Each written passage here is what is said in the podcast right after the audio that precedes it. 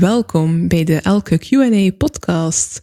Mijn naam is Elke Spinnewin en in deze podcast zoom ik in op jullie vragen die te maken hebben met digitale transformatie, projecten, processen en mensen die te maken hebben met deze digitale veranderingen.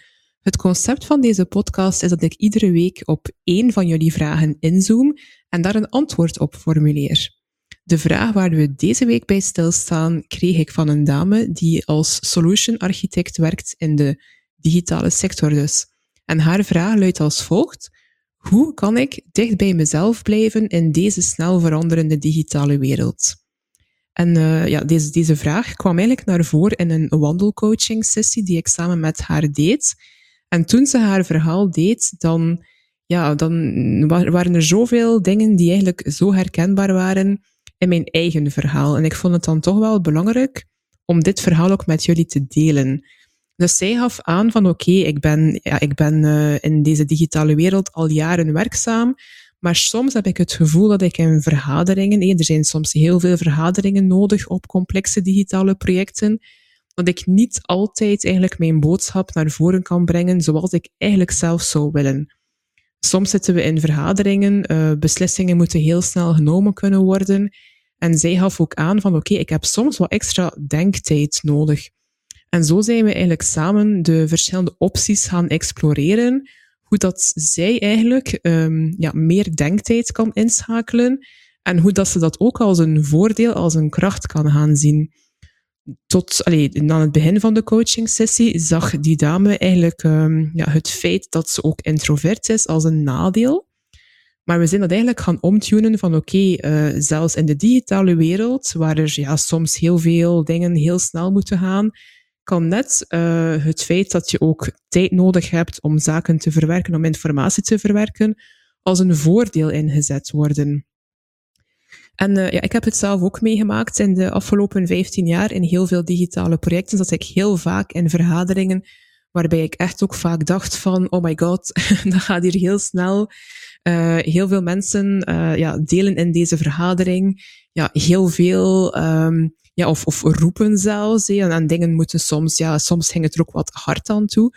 Waardoor dat je eigenlijk ja, als introvert persoon, ja, dat dat soms wel moeilijk is om, daar, ja, om daarmee om te gaan.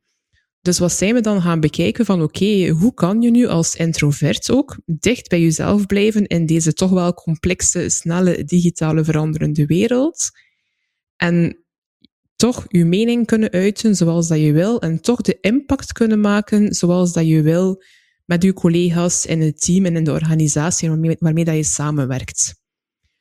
Dus waar, waar kwamen we eigenlijk naar boven van, oké, ja, de topics zijn soms heel complex die besproken worden. Uh, het zijn zaken die je niet zomaar uh, altijd snel kunt beslissen, waar dat je soms even over moet nadenken. Dus we hadden eigenlijk als een aantal actiepunten van, oké, uh, we gaan niet meer in meetings komen waarbij dat je niet voorbereid bent. Het is belangrijk om ook eigenlijk aan te geven, ook aan collega's, aan, aan dan soms de meer extravertere collega's, die er uiteraard ook moeten zijn, dat er uh, belangrijk is dat er een agenda is voor een sessie, dat er de mogelijkheid is dat je kunt inlezen over een topic en dat je op voorhand eigenlijk al kunt uh, ja, je, je opinie of je feedback, je input eigenlijk kunt gaan klaarmaken.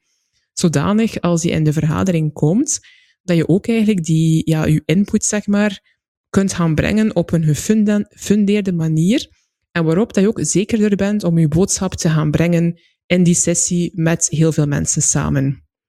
Het is ook belangrijk, want zeker nu ook dat we allemaal um, in dit, jaar heel veel remote met elkaar gaan samenwerken, zag ik ook gebeuren dat er heel veel vergaderingen ontstonden in digitale projecten. Sommige mensen zaten van s morgens tot s avonds in vergadering. En dus moeten we ons ook gaan afvragen, moeten we alle informatie op die projecten op een synchrone manier gaan uitwisselen? De ene meeting na de andere, waarbij dat we allerlei zaken maar gaan bespreken en nog een keer bespreken en nog een keer bespreken. Dus we hebben het eigenlijk omgetuned naar, en dat is eigenlijk een werkwijze dat nog niet zoveel mensen kennen of goed toepassen in organisaties, naar een meer asynchrone manier van werken. Het is niet omdat je als team op een project samenwerkt, dat je alle zaken die voor het project moeten uitgevoerd worden ook in meetings moet doen met elkaar.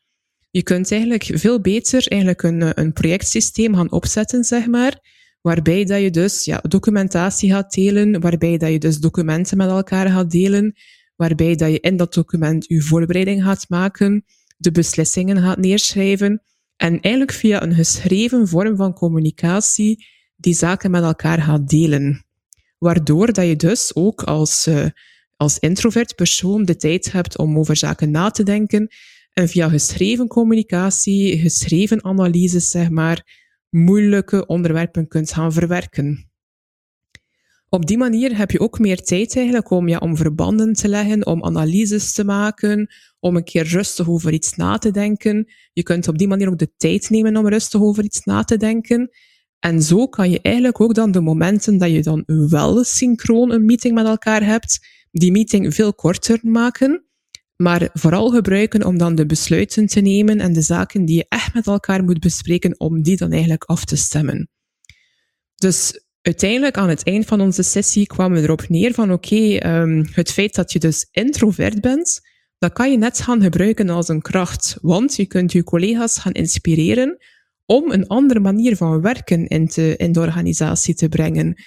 Um, je kunt eigenlijk dus dat asynchroon werken, uh, het feit dat, dat je voorbereidingstijd nodig hebt om complexe topics te verwerken, dat is eigenlijk een kracht en kan je in organisaties brengen die nu zeker in tijden van remote samenwerken enorm, enorm belangrijk is. Want zelfs ook als extravert heb je ook tijd nodig om tussen meetings, om daar ook even een, een pauze in te nemen, zeg maar. Dus uh, ik ben zelf een heel grote fan van asynchroon werken. Het is niet zo gemakkelijk om het uh, meteen toe te passen en alle collega's te overtuigen. Maar ik zou zeggen, begin met kleine dingen. Begin zelf even met initiatief te nemen hierover. En met een klein document, met een kleine meeting eens op die manier voor te bereiden. En zo uw collega's te inspireren. Um, voilà. Dus dat waren eigenlijk de tips die ik vandaag met jou wilde meegeven. Heb je nog zelf een vraag die je in de volgende episode aan bod wil laten komen? Dan kan je die mailen naar podcast.elkeqa.be. Je kan ook meer informatie over mezelf vinden via mijn website www.spinwise.digital of je kan met mij connecteren op LinkedIn door de QR-code op het scherm te scannen. Dank u wel.